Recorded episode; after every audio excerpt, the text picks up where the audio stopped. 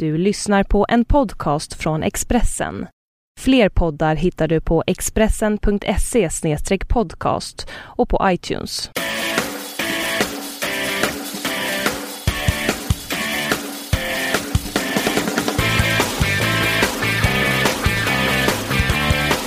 Hjärtligt välkomna till en ny podd, vår tionde i ordningen. Eh, tiden går fort Leif. Ja, det gör den. Det är spännande, men det går ju fort när man har roligt. Vet du.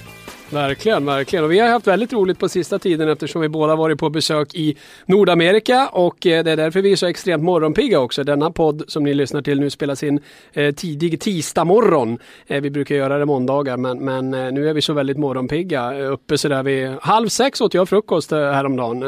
du är Ja, uppe tidigt i morse strax före fem i morse var jag jättepigg vet du, och studsade upp ur sängen. Jag har också lärt mig ett effektivt sätt att eh, hålla sig vaken när man kommer hem från en Nordamerika-resa och ha jetlag i kroppen, en sån här härlig nattflygning, man sover kanske en, två timmar.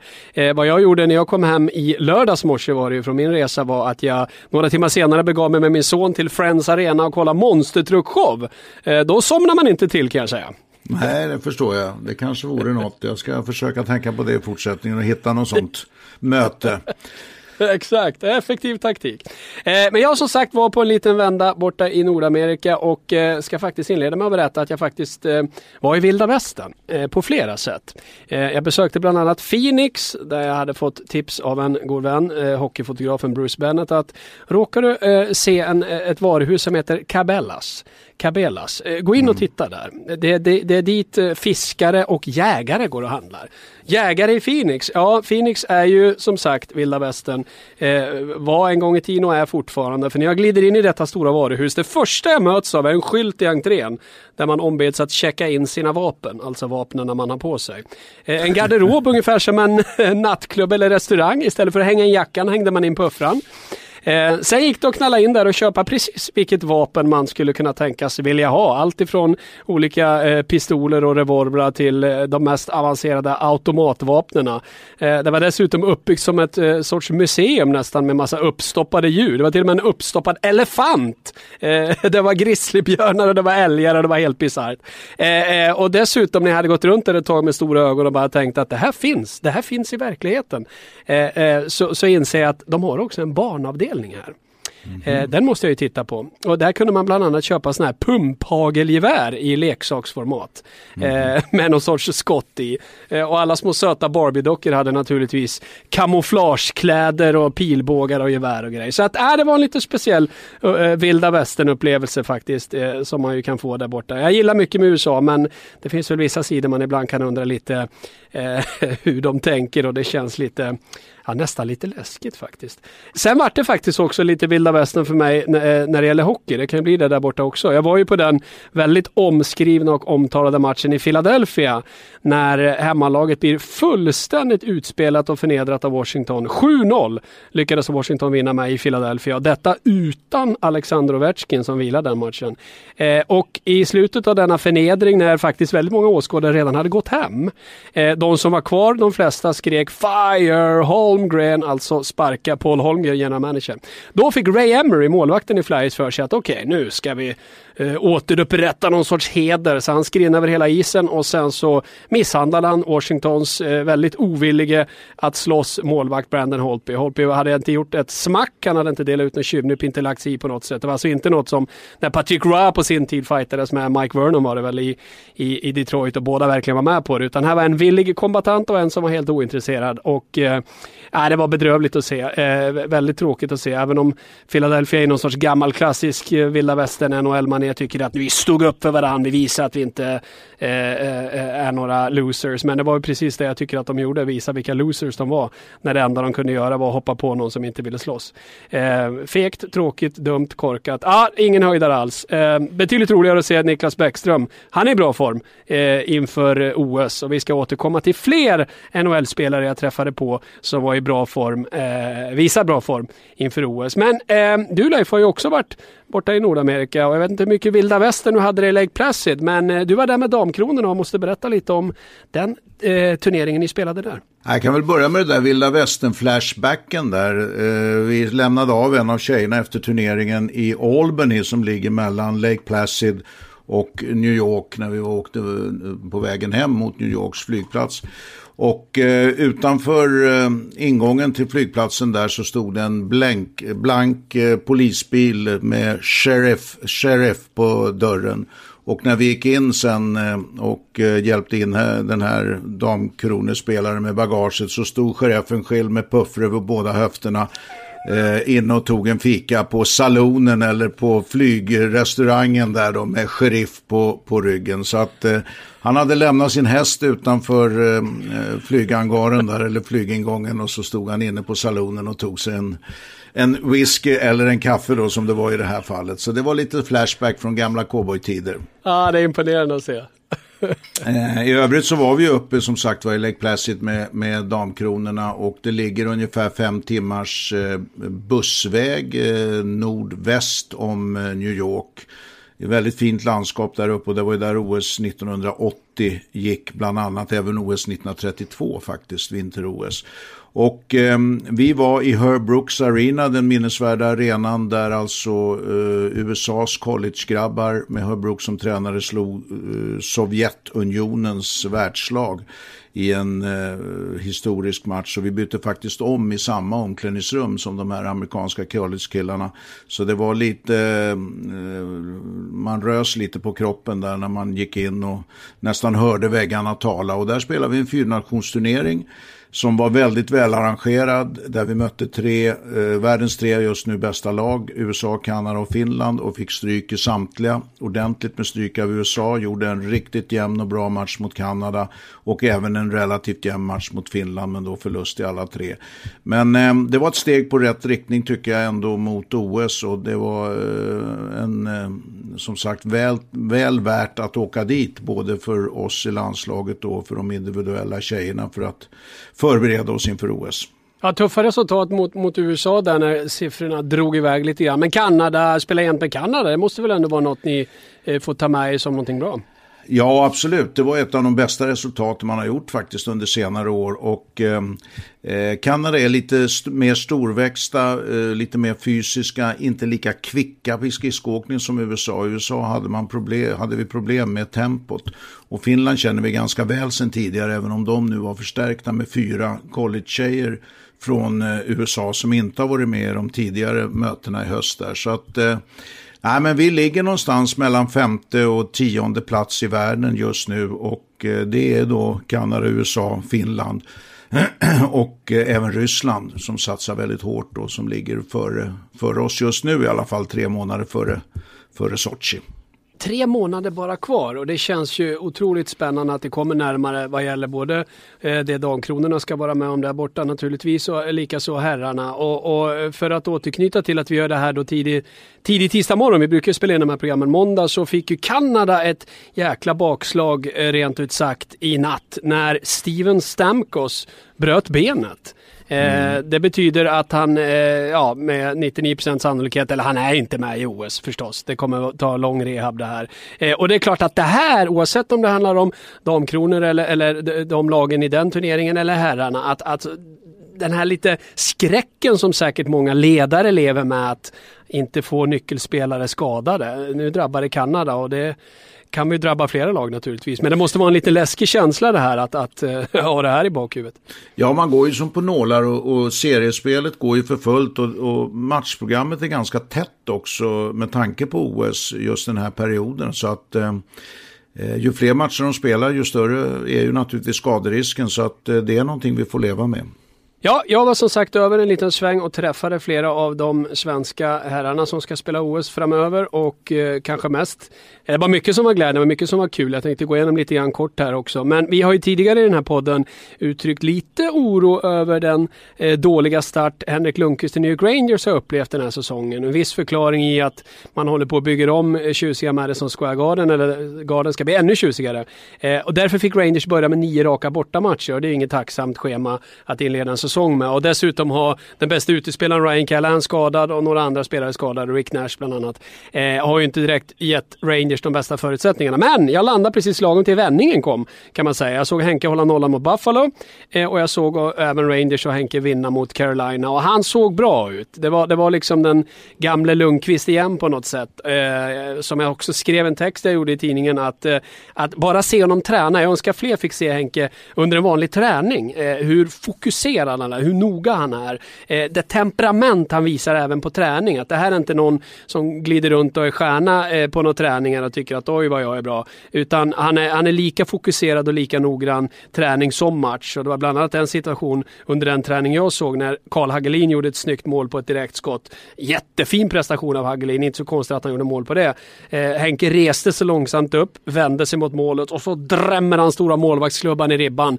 Jätteförbannad över det här. Och är det på något sätt härligt att se. Det är det här temperamentet och viljan att vinna som man ju vill se hos stjärnorna i alla sammanhang. Inte bara när de är i, i, på den stora scenen, eller hur? Ja, absolut. Nej, vi har ju diskuterat och jag bland annat har ju sagt i en podd att eh, är han verkligen given eh, eh Henrik Lundqvist? För han har ju visat lite sviktande resultat och det har kommit upp många yngre målvakter bakom, inte minst Jonas Enroth som gjorde jättebra ifrån sig i VM då och har stått nu i Buffalo även om det är ett bottenlag och, och de förlorar mycket. Men det här som du berättar nu, det visar ju verkligen att han han, han vill vara med, han, han är på banan igen och eh, det här får man väl också se som ett förberedelse inför OS. Alltså han vill, han vill inte komma till OS och, och, och på något sätt göra ett, ett, dåligt ansikte utan han vill ju naturligtvis visa att han är den världsmålvakt som vi hoppas att han är och Per Mårts hoppas att han är. Verkligen, och det var ju också lite, lite skoj när jag talade om för honom när vi, jag gör en intervju med honom att vet du hur det har gått när du och Enroth har mötts i NHL? Eh, och han säger att nej, det har jag inte riktigt koll på. Vi har mötts ett par gånger. Ja, Enot har faktiskt 2-0 mot dig, säger jag. För det hade jag tagit reda på. Eh, och det här tyckte Lundqvist inte var ett dugg kul. Han var inte det minsta road av att få den informationen. Sen ska vi se, och det är lite kul också att han reagerar så. Eh, men, men Enroth då, eh, hans, eh, alltså problemet för honom lite grann, eller det som är bra eh, snart är ju att han kommer få spela väldigt mycket. För det är bara en tidsfråga innan förstemålvakten Ryan Miller kommer tradas bort ifrån Buffalo. De håller på att ändra om hela det laget genom att satsa på unga talanger och byta till sig draftval och sådär. Har ju redan bytt bort Thomas Vanek till New York Islanders. Eh, Miller kommer också försvinna. När han försvinner blir Enroth första målvakt Garanterat. De gillar honom i Buffalo. Och det som också var lite kul att höra med det var ju att man tror att NHL-bossarna inte bryr sig ett smack om VM och tycker att ja, ja, vad är det? Liksom, det är bara något nödvändigt ont som en del spelare måste vara med i. Men, men när Enroth gjorde dundersuccé i våras i Globen eh, så fick han en rad telefonsamtal efter turneringen från sin general manager i Buffalo, från flera av coacherna i coaching staff eh, som gratulerade honom, som tyckte det var jättekul. Eh, de hade helt enkelt dödskoll på Enroths VM-spel och var väldigt nöjda och glada över det. Han kommer kliva in och bli förstemålvakt i Buffalo. Han kommer få spela väldigt mycket inför Sochi så fort Miller eh, eh, kommer byta lag och det är naturligtvis bra. Problemet lite grann är att Buffalo är ett så hopplöst dåligt lag. De skulle ha, inte ha en chans mot Skellefteå eh, för att göra en sån jämförelse och en anledning till det är att det vimlar av unga spelare. De har sju rookies. Så gamle Henrik Talinder är pappa pappa på mer än ett sätt känns det som. Där i, han får verkligen ta hand om det där laget. Mm. Eh, men, men, eh, men sen också ska vi säga med målvakter. Robin Lehner, kanonvecka sista veckan. Eh, Lindbäck var ju väldigt bra här i natt faktiskt. I, I, skuggan av det tråkiga som hände Steven Stamkos så var ju faktiskt eh, eh, eh Lindbäck, eh, Anders Lindbäck, målvakten i Tampa, en av de bästa spelarna i den matchen. Så att svenska målvakter, herregud, det finns att välja på det. Ja det gör det. Det har ju sedan ett eh, tiotal år tillbaks faktiskt vuxit fram en, en målvaktskader av unga målvakter där som, som eh, konkurrerar på hög nivå och som kommer att ge Henrik Lundqvist en match förr eller senare. Så att det gäller för honom att hålla undan verkligen. Vem, vem tycker du Mård ska plocka med till, till Sochi då? Alltså Henke Lundqvist och Jonas Enroth räknar vi med. Den som bör vara den bästa och är den bästa när han är i form är ju Henke. Enroth efter sitt VM såklart. Men nummer tre då? Jag menar Monstret finns där, Viktor Fast finns där, Lena mm. Lindbäck som jag nämner. Vem, vem tror du? Vem tror du alltså det är, ju, det är ju alla uttagningar en delikat uppgift att välja de här spelarna som kommer, inte kommer att spela så att säga huvudroller men som ändå måste vara väl förberedda och som ändå måste kunna spela på den här nivån och som också måste acceptera sin roll. Så att eh, det måste ju vara en tredje målvakt som tycker att det är jättespännande att få uppdraget, som inte är rädd att gå in och spela om det är så att det skulle hända någonting och han måste göra det. Och som och inte får gå och sura och, och tycka synd om sig själv i gruppen om han nu förblir tredje målvakt över hela turneringen. Så att det lutar väl kanske åt någon form av, av eh, målvakt, alltså typ Anders Lindbäck eh, den, den typen av lite yngre killar som är på väg upp, som accepterar att det finns bättre etablerade spelare, men som ändå är tillräckligt bra för att gå in och spela om det skulle hända något. Så Anders Lindbäck tycker jag kan vara en bra modell för det. Eh, mm. Där vet nog Pelle Mårts bättre än vi och bättre än mig eh, vilken spelare som skulle kunna passa i den rollen. De har ju varit där över och de har ju träffat de här killarna personligen eh, många gånger här mm. under säsongen.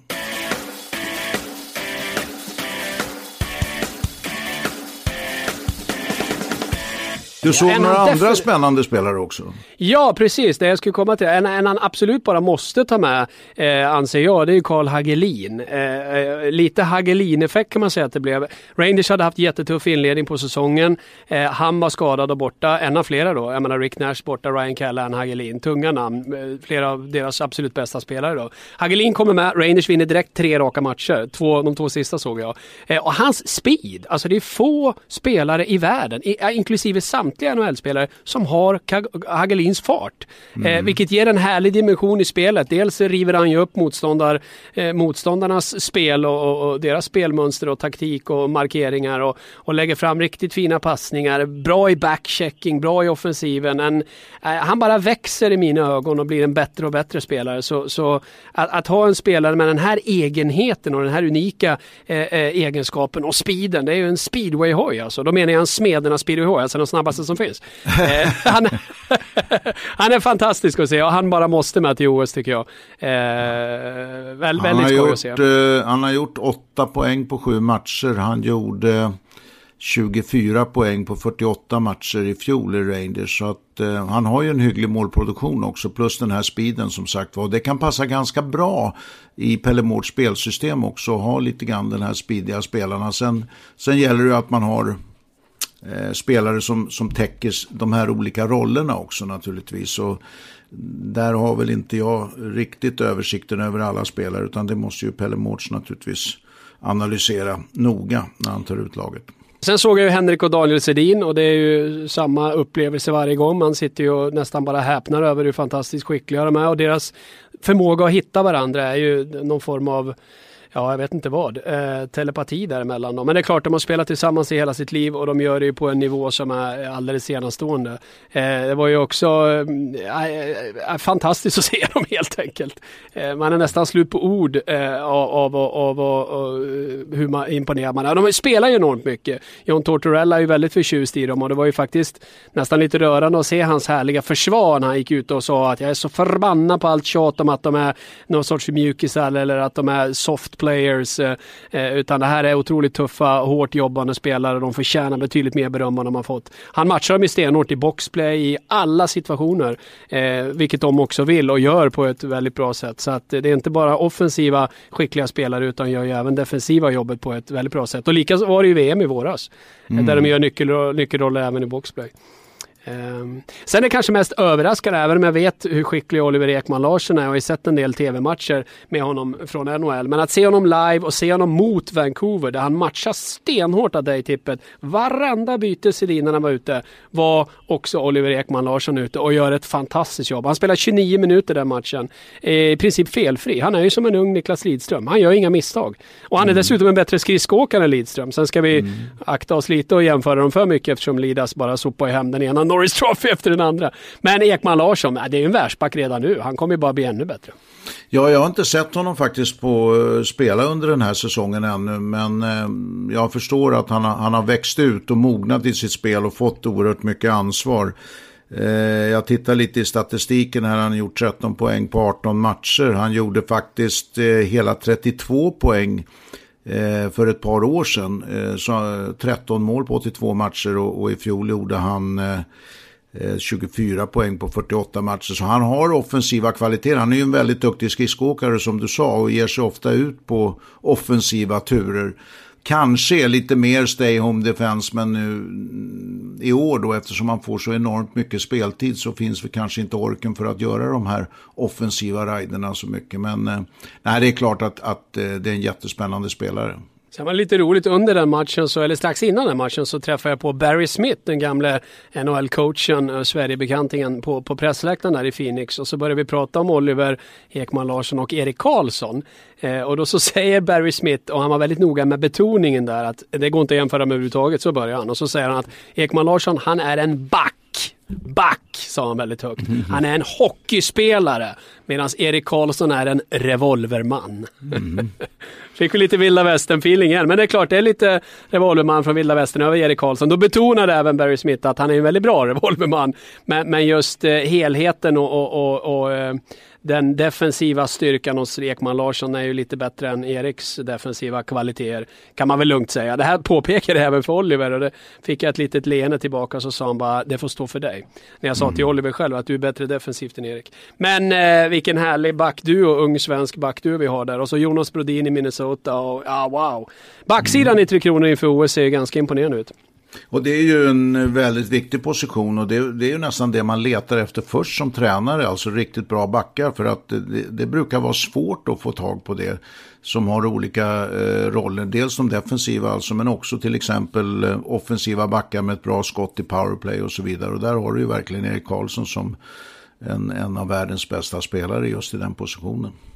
Ja, verkligen. Sen är det ett lurigt läge med Alexander Edler, hur han ska göra. Jag såg ju då Edler, eh, eh och han är ju bra, han är ju väldigt bra. Eh, han är också, jag menar, han har ju en lite mean streak som de här andra två saknar. Kan ju verkligen in och smälla på och spela väldigt fysiskt och tufft.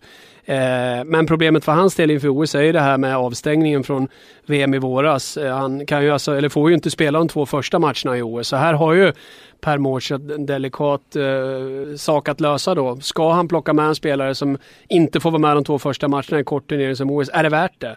Eh, jag vet inte, ska Edler med? Han, han, har ju, ja, han har ju uttalat någonstans som eh, läste jag att eh, Edler förtjänar ändå att komma med. Så att det verkar som om han ändå är inne på den linjen att ta med Alexander.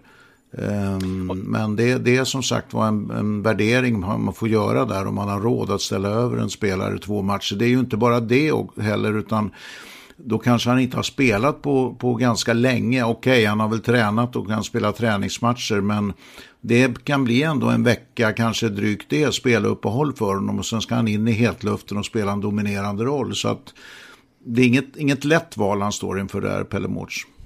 Men det är inga träningsmatcher inför det här utan det är pang bom från NHL in i turneringen. Ja, eh, ja, så att, det men det är klart, det är som du säger, det kommer ju ändå bli, det kan ju bli en vecka han inte spelar alls. Men ja, som sagt, han har en dimension som, som flera av de andra backarna sa, den här tuffheten och hårdheten som ibland kan bli lite väl tuff och hård. Som Erik Stall fick erfara i VM i våras. Då. Men, mm. men han har ju även offensiva kvaliteter. Han slog ju någon sorts, jag tror till och med det var klubbrekord eh, för backar. Lite oklart. Han sköt 12 skott på mål i en match eh, mm. mot Toronto.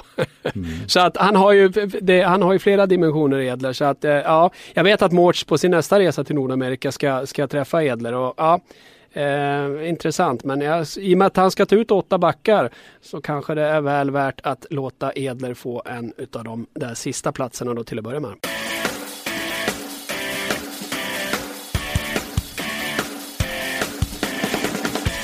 Du, apropå Nordamerika då, det bara slog mig, vi eh, har ju pratat lite om det tidigare, men eh, när var du där över första gången?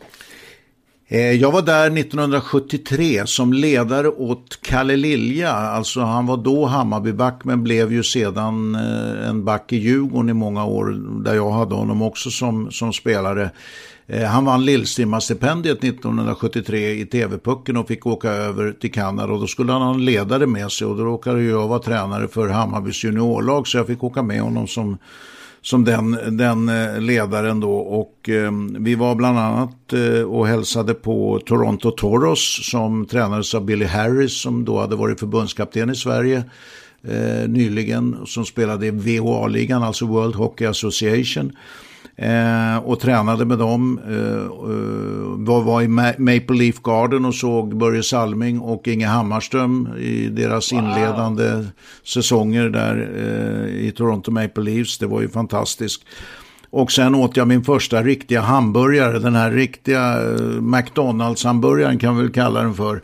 Eh, också där när vi har åkt ut med, med en av de eh, personerna som beledsagade oss där, nämligen hockeykanadas Gary Alcorn, stannade vi med hans stora amerikanare utanför en en hamburgerrestaurang där och jag fick trycka i mig den första eh, amerikanska hamburgaren. Det var också ett, eh, en milstolpe att, få, att, få känna, att få känna på det. Så att vi hade fina, vi var väl borta en vecka, tio dagar någonting sånt och hade ju en fantastisk resa både i Aurora, en liten stad eh, sex mil norr om Toronto. Och faktum var att nu när jag var i, eller när vi var med Damkronorna i Lake Placid så kom det ett litet flicklag från Aurora Panthers, alltså från just okay. Aurora. Ja, och de hade Florida Panthers logga men hette Aurora Panthers då. Tyvärr fick jag inte möjlighet att prata med ledarna där men, men eh, jag bodde hos deras borgmästare faktiskt, Norman Stewart, eh, när jag var där i Aurora. Och sen var eh, Kalle Lilja, han bodde i en annan familj. Så att, eh, ja, det, det, är minnen som dras upp verkligen. Så att det var en trevlig, ja. trevlig start. Ja, exakt, exakt. Och du då? En annan tid och När var en du annan där? hockey. Ja, du är jag, så ung jag, du. ja, exakt. Även om jag, jag, tycker det känns jättelänge sedan med 1987, men jämfört med 73 så är det en otrolig skillnad. Men 87 var jag där första gången. Och, eh, jag har ju berättat lite om det tidigare i någon podd, men en grej som är verkligen eh, imponerade på mig, och nu ska man ju säga direkt då för till alla unga lyssnare vi har att, att eh, spela utan hjälm ska man ju aldrig göra såklart, ens när man åker runt och bara latchar.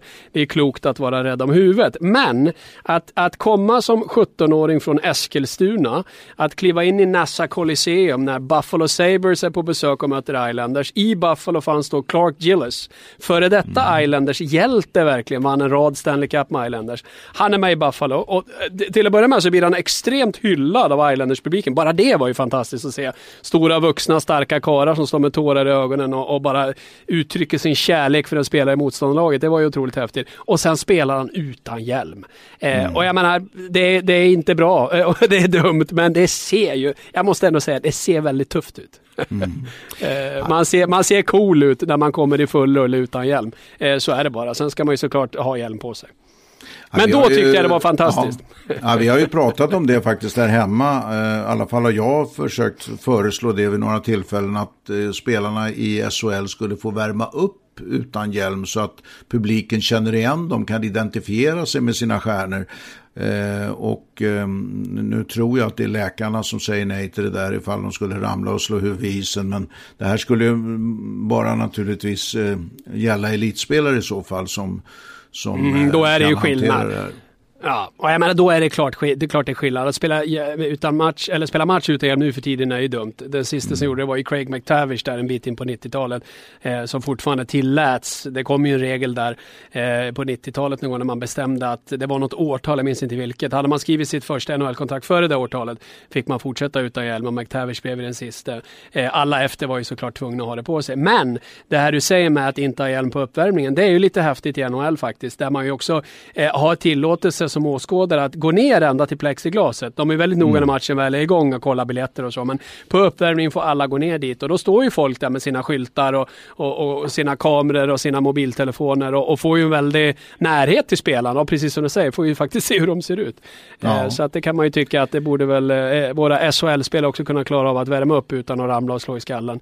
Eh, och faktiskt visa upp sig så vi får se hur de ser ut. Det vore inte så dumt. Craig McTavish spelade faktiskt ända fram till 1997 i St. Louis och och eh, fick ja. alltså spela utan hjälm till dess då.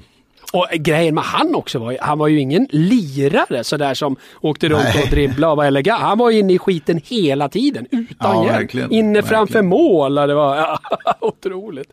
Ja, otroligt. Ja, en annan tid. Nu ska vi gå in i nutid, absolut, och vi ska fokusera på SHL som dundrar igång här ikväll, tisdag kväll, efter Karjala Cup-uppehållet. Vi får ju också konstatera, även om du och jag då, som har varit bortresta, missar Karjala Cup där. Jag hade kunnat sett någon match, men jag fick prioritera monstertruckar den här gången.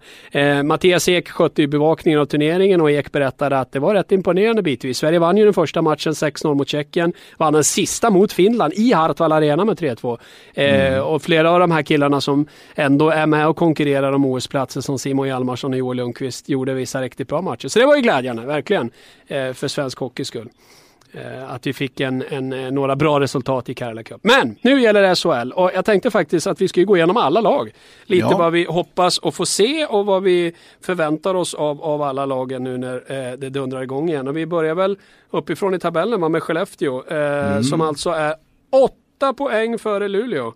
Eh, ja, det är väl bara att lyfta på hatten på att säga. Men allt är inte perfekt i Skellefteå. Vad kan bli ännu bättre hos svenska mästarna?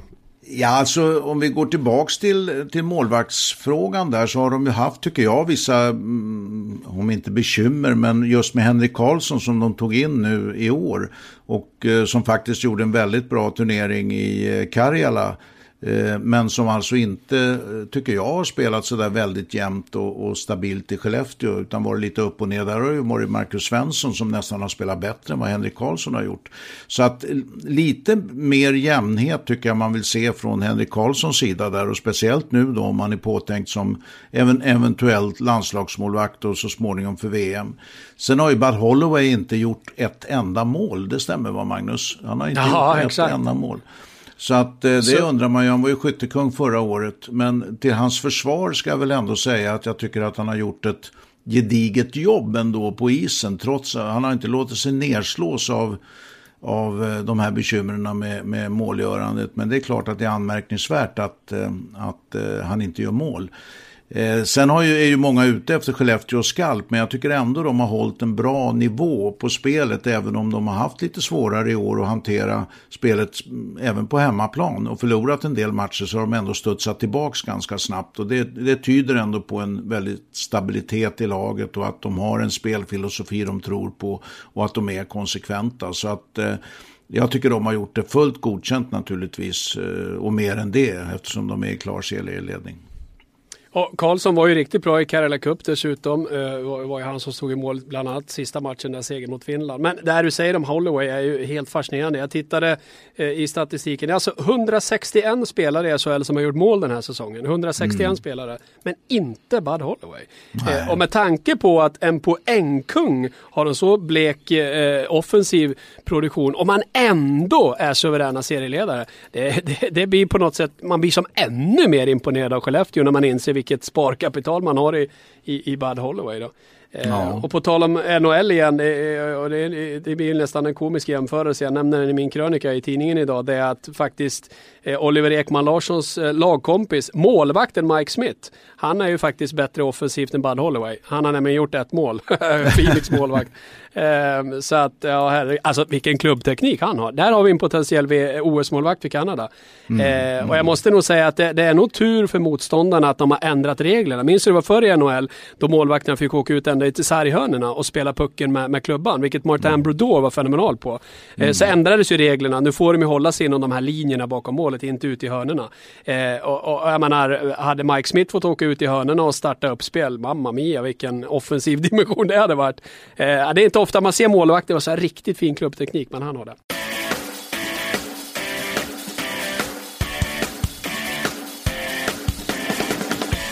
Nu går vi vidare till lag två i SHL som är Luleå. Eh, Luleå är på eh, 33 poäng, eh, alltså då 7 poäng efter 8 eh, åtta poäng förlåt, efter Skellefteå.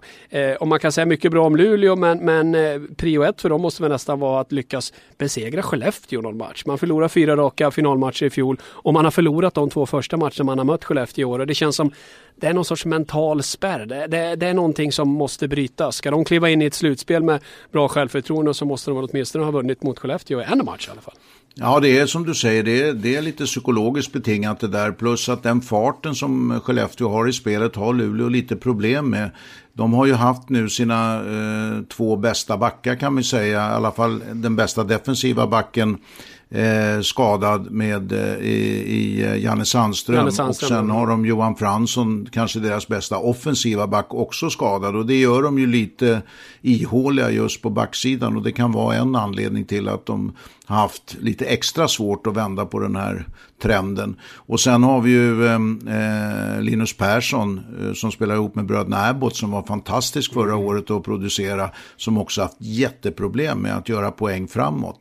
Så att eh, de har varit lite ojämna Luleå men de fortsätter ju ändå med sin konsekventa spelstil och jag tror Eh, att, jag tror att de är väldigt bra tränade. Jag tror att de är väldigt konsekventa. Jonas Rönnqvist, han kör på sin linje. De har ändå förbättrat offensiven med Linus Klasens eh, genombrott i år får man väl säga. Eh, de har haft eh, Oskarsund skadade som gjorde jättebra ifrån sig i HV förra året. Eh, Johan Forsberg som kommer från Skellefteå som också är en eh, ganska offensiv och kvick spelare framåt har också varit skadad. Så att, ja, de, har haft, de har haft lite bekymmer faktiskt med, med sitt lag men är ändå med bra där uppe. Så att eh, jag tror att Luleå kommer att stå distansen ut. Eh, på tredje plats är Växjö Lakers och, och, det är extra häftigt kan jag tycka med tanke på hur illa säsongen faktiskt började för Växjö. Eh, man hade väldiga problem i inledningen av säsongen och, och, och har sedan dess klättrat uppåt i tabellen och sista matchen innan uppehållet så förnedrade man ju Örebro. De vann ju med 7-0 Växjö. Eh, och även här ett litet sparkapital i Robert Rosén, den före poängkungen som faktiskt bara är på 64 plats i poängligan. Men eh, eh, hatten av för Växjö och eh, inte minst coachen Sam Hallam som har gjort ett eh, utomordentligt bra jobb där. Ja, Sam Hallam är, tycker jag, en av de unga nya tränarna som är jättespännande eh, i Sverige och som kan gå väldigt långt. Och han kom ju in eh, mitt i säsongen i fjol när Janne Karlsson fick sparken eh, och kunde väl kanske inte forma sitt lag på det sättet som han ville då. Nu har han satt eh, prägen på laget och haft dem under hela säsongen. De började lite trögt som du sa men han var ändå inte särskilt skakad över det utan lyfte fram prestationen istället för resultatet. Och successivt så har de alltså blivit bättre och bättre och eh, Eh, målvaktssidan med Mattias Modig och den här Scott Munro var ju ett jättefrågetecken tycker jag före säsongen. Men de har också kommit lite grann mer och mer och spelat lite bättre och bättre även om jag tycker fortfarande att det är en ett, ett, eh, kanske en av deras svagaste positioner, eh, det här målvaktsspelet, i alla fall en av deras osäkra positioner. Och sen har vi vissa värvningar som Colby Armstrong till exempel och Eh, ja, Scott Munro var ju en frågasatt värvning då, Munro, ja, som ju faktiskt ja. har varit bra. Han har ju varit bättre än vad man kanske kunde vänta sig. Jo, det var, det, Corey, Mur det var Corey Murphy jag, jag, letade efter backen, den högerfattade backen som jag tycker har gjort det jättebra ifrån sig och, och, som har en säkerhet och en kontinuitet i sitt spel som, som uh, har, har stärkt backsidan i Växjö. Ja, imponerande att se Växjö och vi kan ju vara väldigt säkra på Eh, Eh, nu är det dessutom tio lag som får spela slutspel. Att eh, vi kommer få se slutspel för första gången i Växjö Lakers historia till våren. Det ska bli riktigt roligt faktiskt. Eh, Frölunda då, eh, de är på samma poäng som Växjö fast att de är fyra då Frölunda eh, för att de har något lite sämre målskillnad. Jag tror faktiskt bara skiljer ett mål där. Men hur som helst, Frölunda eh, där ju framförallt ungdomarna, Andreas Jonsson inte minst, Jonas Jonssons son har eh, imponerat eh, oerhört mycket medan man väl väntat sig lite mer av världsmästarna Joel Lundqvist och Dick Axelsson. Men eh, Roger Rönnberg eh, har väl gjort ett eh, riktigt bra jobb i Göteborg va? Ja, det får man säga så här långt. De har ju bestämt sig för en viss eh, spelfilosofi och ett visst urval av spelare. och har också varit väldigt konsekventa i det. Jag menar många av de äldre spelarna har ju faktiskt inte fått förnyat förtroende och, och ehm, eh, fått lämna till och med, med eh, laget under säsongen och så kör man på med sitt eh, unga lag och sitt offensiva lag. Så jag tycker man har varit, eh, Roger Rönnberg och, och, klubben har varit väldigt konsekvent i det. Nu har man ju Pierre Jonsson, en av de defensiva backarna, skadad igen, i alla fall ett frågetecken. Han kom ju in några matcher och, och blev skadad igen. Och inte minst Tom Nilsson. Eh, mm. Kanske deras bästa unga eh, back också skadad. Och det är just försvarsspelet man har haft lite bekymmer med tycker jag. Man har varit väldigt stark offensivt men haft lite bekymmer med försvarsspelet och positionerna där. Och det har gjort att man har varit lite ojämn i matcherna trots allt. Även om man avslutade nu väldigt fint eh, inför eh, Karjala-uppehållet här. Nu tar man ju tillbaka utlånade Emil Djuse då, men Emil hade ju lite tufft att få spelet att fungera på, på högsta nivå i, i Sverige i SHL. Så att, äh, intressant att se hur Frölunda kommer hantera den situationen man är i nu. Eh, några som hanterat situationen väldigt bra den här säsongen får vi säga är ju faktiskt Modo. Eh, eh, där Gustav Possler inte minst har imponerat och även Linus Ullmark i målet där. Och, eh, eh ja, vad, vad säger du om Modo så här långt? Ehm.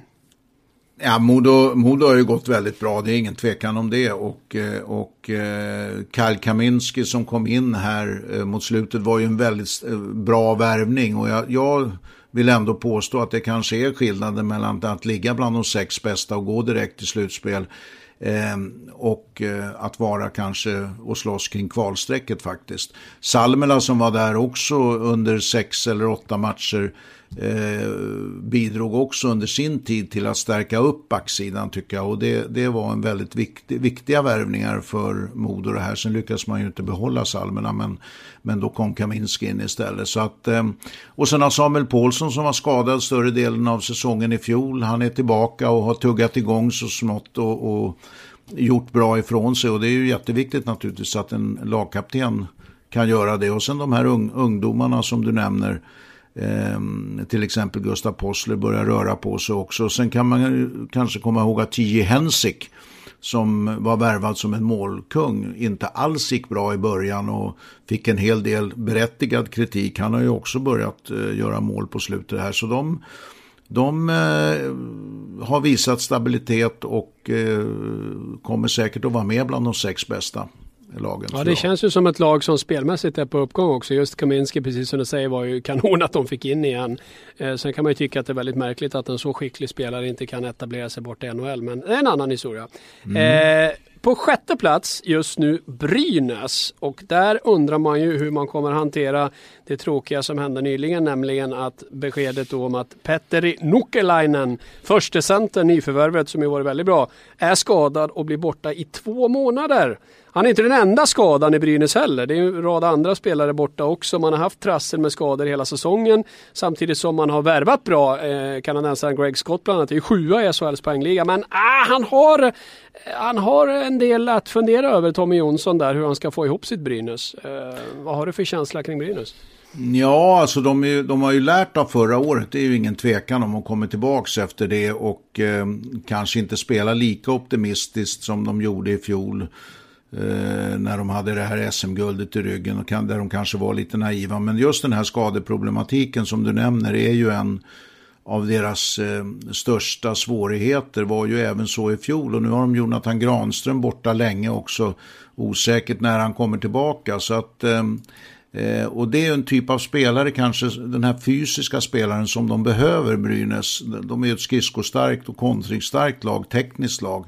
Men de behöver ju lite av de här inom citationstecken grisarna som eh, Jonathan eh, Granström representerar. Stark runt målen, eh, provocerar motståndarna, eh, skapar utrymme för andra spelare. Och i och med att de har de här skadorna även Simon Bertilsson har ju varit borta inför, mm. nu, nu är han väl kanske tillbaka igen här men har ju varit borta skadad inför Karjala Cup till exempel, också en av de fysiska spelarna. Så de har problem på på, med skadelistan. Och sen tycker jag att målvaktssidan har varit lite upp och ner. Målvakterna har släppt in lite sådär psykologiska baklängesmål som har gjort att, att man har fått sig en liten käftsmäll i matcherna där man, där man kanske har annars skulle ha gått ifrån. Så att eh, ja, eh, lite, lite osäkert tycker jag kring Brynäs trots allt. Men där kan jag också berätta att Johan Holmqvist har laddat bra inför omstarten här. Han var nämligen också på Monster Truck Show i lördags. Jag träffade honom på Friends Arena. Han var också där med sin son och laddade med Gravedigger och de andra. Så jag tror Honken är Monster Truck laddad inför omstarten så att vi kan lita på bra målvaktsspel i Brynäs.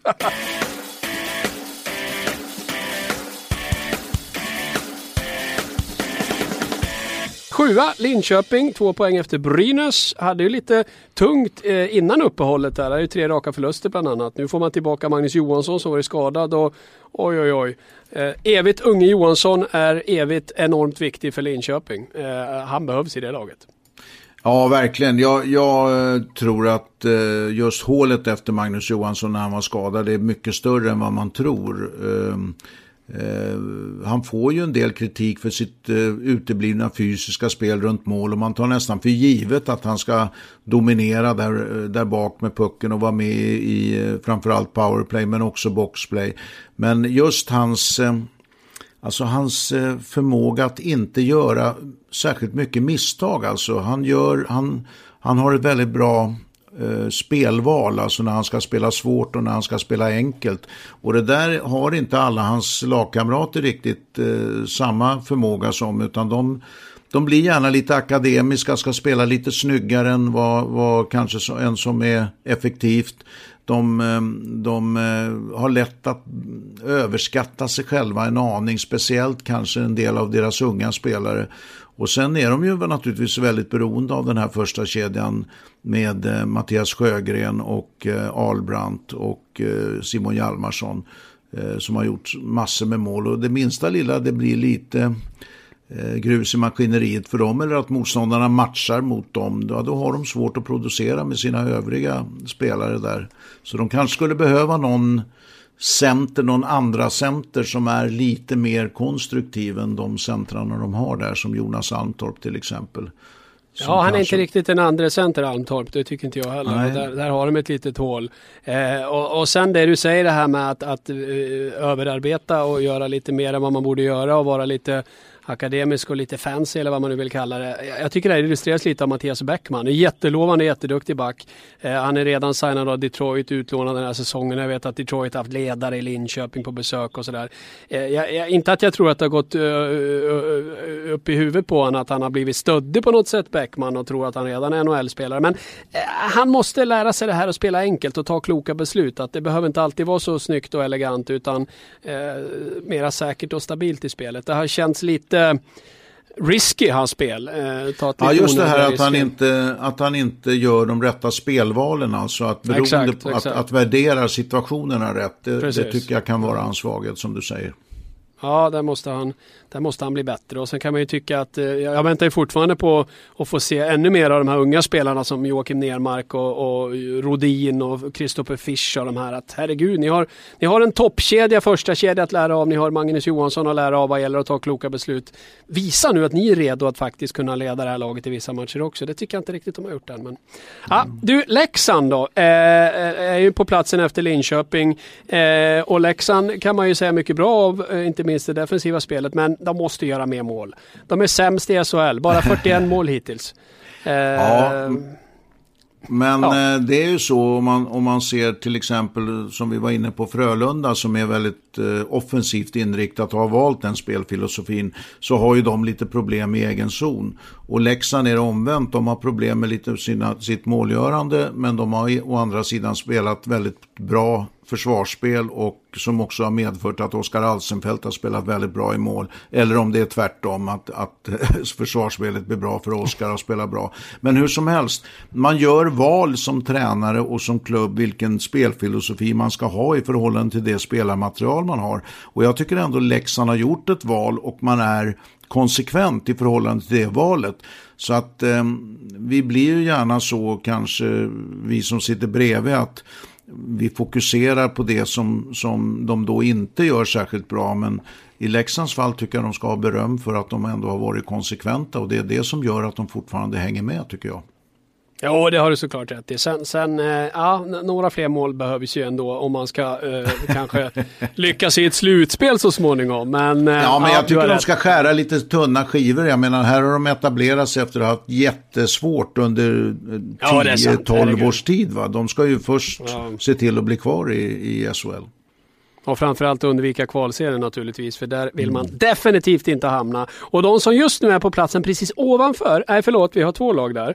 Eh, nu ska jag inte gå händelserna i förväg, men eh, AIK kommer efter Leksand eh, eh och eh, har 24 poäng än så länge, är alltså då på nionde plats va? Just det. Eh, AIK Björn Melin börjar säsongen jättebra. Eh, kanske det bästa han har uh, presterat på, på flera år. Mattias mm. Jarlmark ännu bättre, en av seriens absolut bästa spelare. Eh, så här långt. Nu är båda skadade. Jarlmark åkte på en smäll i Carrera Cup, kan bli borta en månad. Eh, mm. Och det här känns ju inte bra alls för AIK. Nej, Mattias Janmark speciellt och har ju varit lite ikonspelaren faktiskt som har symboliserat det, det unga AIK som har varit, gått i bräschen här med både målgörande och, och sin speed. Ehm, och likadant tillsammans med det då så, så får de också Björn Melin skada som har gjort en bra säsong. Ehm, men eh, jag tror ändå på AIK. Jag tror att de kommer att klara sig från kvalserien. Det, det, var mitt tips redan före säsongen. Och en som har en nyckelroll där är ju Daniel Larsson. Som har spelat mycket bättre och mycket stabilare än vad han gjorde i fjol till exempel. Så att eh, det känns ändå ganska tryggt. Sen har de ju lite bekymmer på backsidan. Fredrik Svensson är en spelare som mycket, är mycket skadad ut och in. Stefan Johansson förlorar man till HV71. Eh, jag tycker inte att eh, spelare som Daniel Josefsson, Fredrik Karlsson till exempel, Aspekvist och, och de här spelarna är riktigt de här ledande spelarna som, som eh, AIK behöver då när, när de här namnen som jag sa kan ha problem eller Stefan Johansson är borta. Däremot forwardsmässigt så har de ett helt gäng relativt, eller spelar i sina bästa år som ändå kan spela ganska bra. Så att och Patrik Blomdahl som har tagit kaptensrollen där. Så att, eh, det är väl lite grann på defensiven där. Men så länge Daniel Larsson håller så håller de sig över kvalstrecksplats.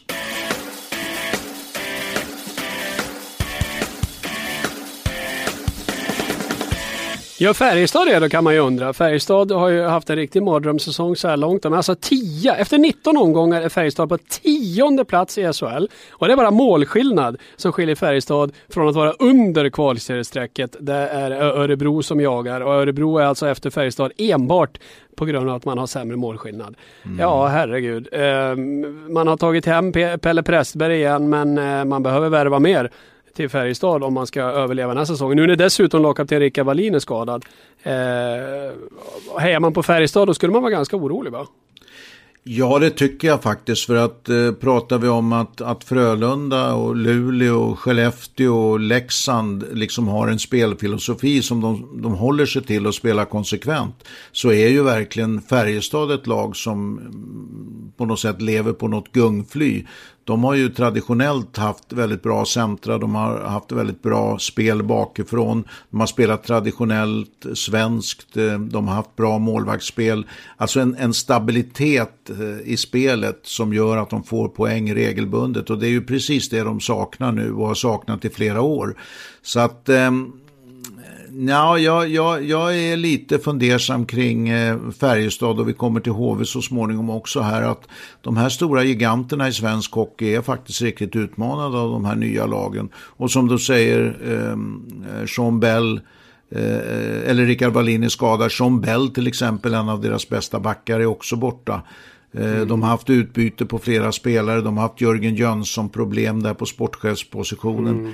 Äh, det känns oroligt. Även om Leffe Karlsson gör ett gott intryck så finns det någon form av bortre gräns för att, att man ändå måste hitta den här stabiliteten i spelet och det har de inte gjort tycker jag. Väldigt intressant match ikväll i Leksand. Det är alltså Leksand-Färjestad ikväll. Eh, snacka om viktiga poäng på spel där. Eh, understrecket just nu alltså Örebro, vilket man ju kan tycka är väldigt märkligt eh, när man tänker tillbaka på det Örebro som man såg i inledningen av säsongen. Jag minns bland annat att jag var där i Örebro och såg dem fullständigt manövrera ut, spela ut HV71. Man hade en intensitet i spelet, man hade en, en, en, en, en lagsammanhållning, ett tajt spel där alla visste vad de skulle göra och gjorde det fullt ut och på det sättet så vann man eh, många matcher. Men eh, sen vet det sjutton vad som hänt. Sju raka förluster och 0-7 senast mot Växjö. Eh, vad är det som händer i Örebro? Alltså, min bedömning före säsongen var ju att om man ser på deras lag så, så är det ett ganska, vad ska vi säga, average team, alltså ett, ett jämnt lag utan några extrema toppar och eh, eh som jag gissade skulle få det svårt i, i SHL. Och jag tror att de har överraskat väldigt positivt inledningsvis. Nu har de visserligen fått ett riktigt dipp men det, sett över hela den här tiden så kanske det ändå visar den klassen som, som laget har. Och eh, deras utlänningar där med Benedetto och Wallis och, och Walter i första kedjan som spelade fantastiskt bra här inledningsvis. De har ju varit betydligt mänskligare nu. Och ehm, eh, de, de, de har bekymmer helt enkelt. Eh, jag tycker också Johan Wiklander om man går in på honom. Eh, med, med, med, sina straffmål inte minst, men, men som gjorde väldigt bra inledning. Han försvann också i en skada.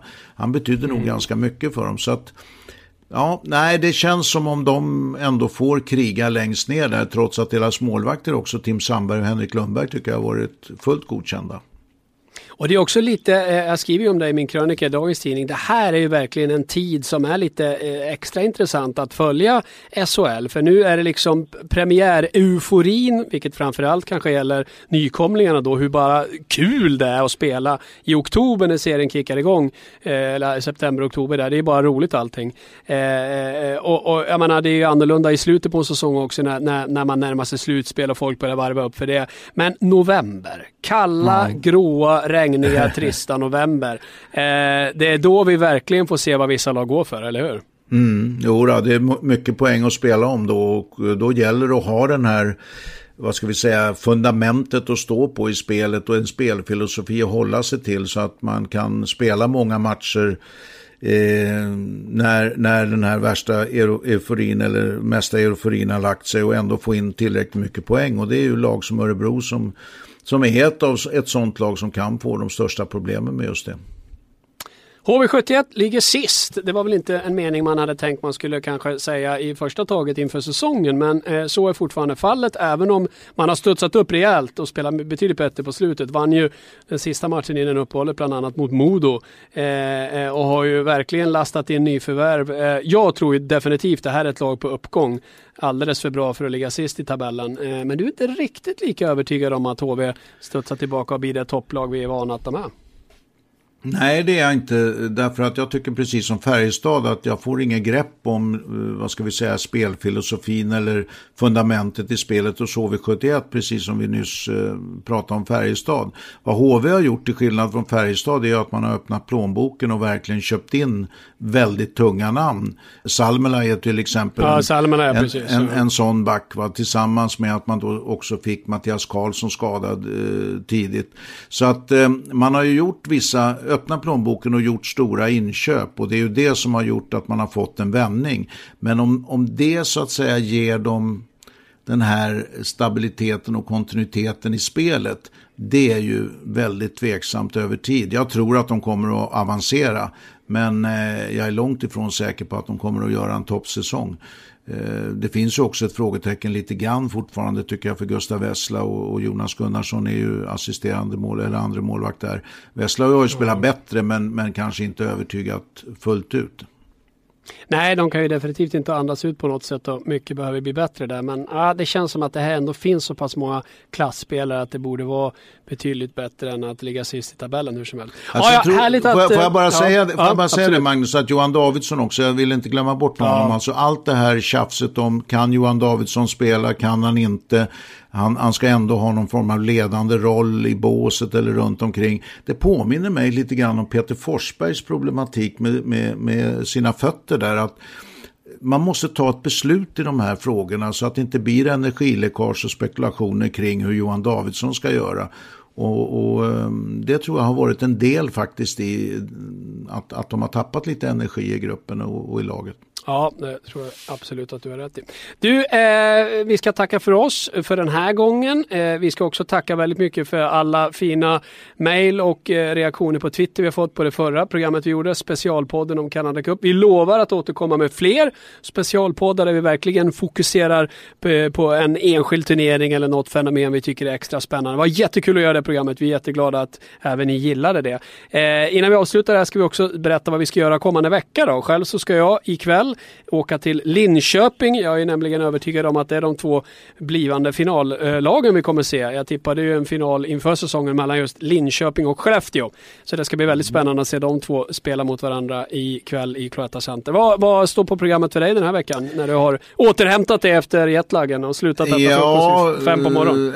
Eh, Expressen kör ju hårt med mig så att jag kommer ju om några timmar att chatta här med Expressens läsare och eh, sen ser jag också naturligtvis eh, matcherna ikväll och, och följer dem. Det är ju jättespännande att se vad som kommer efter även om jag inte har något direkt uppdrag. Och sen blir det uppdrag i Simor på torsdag då vi gör Hockeytorsdag, jag och Tommy Åström. Lasse Granqvist har fotbollsuppdrag så det blir jag och Tommy Åström som jobbar då. Så att, eh, Jodå, vi är med från början här och får en flygande start med, med, med hockey naturligtvis efter USA-resan. Vila du Bork, det får vi göra till sommaren. ja, det ska jag göra. Tack ska ni ha för att ni lyssnade och vi hörs igen nästa vecka.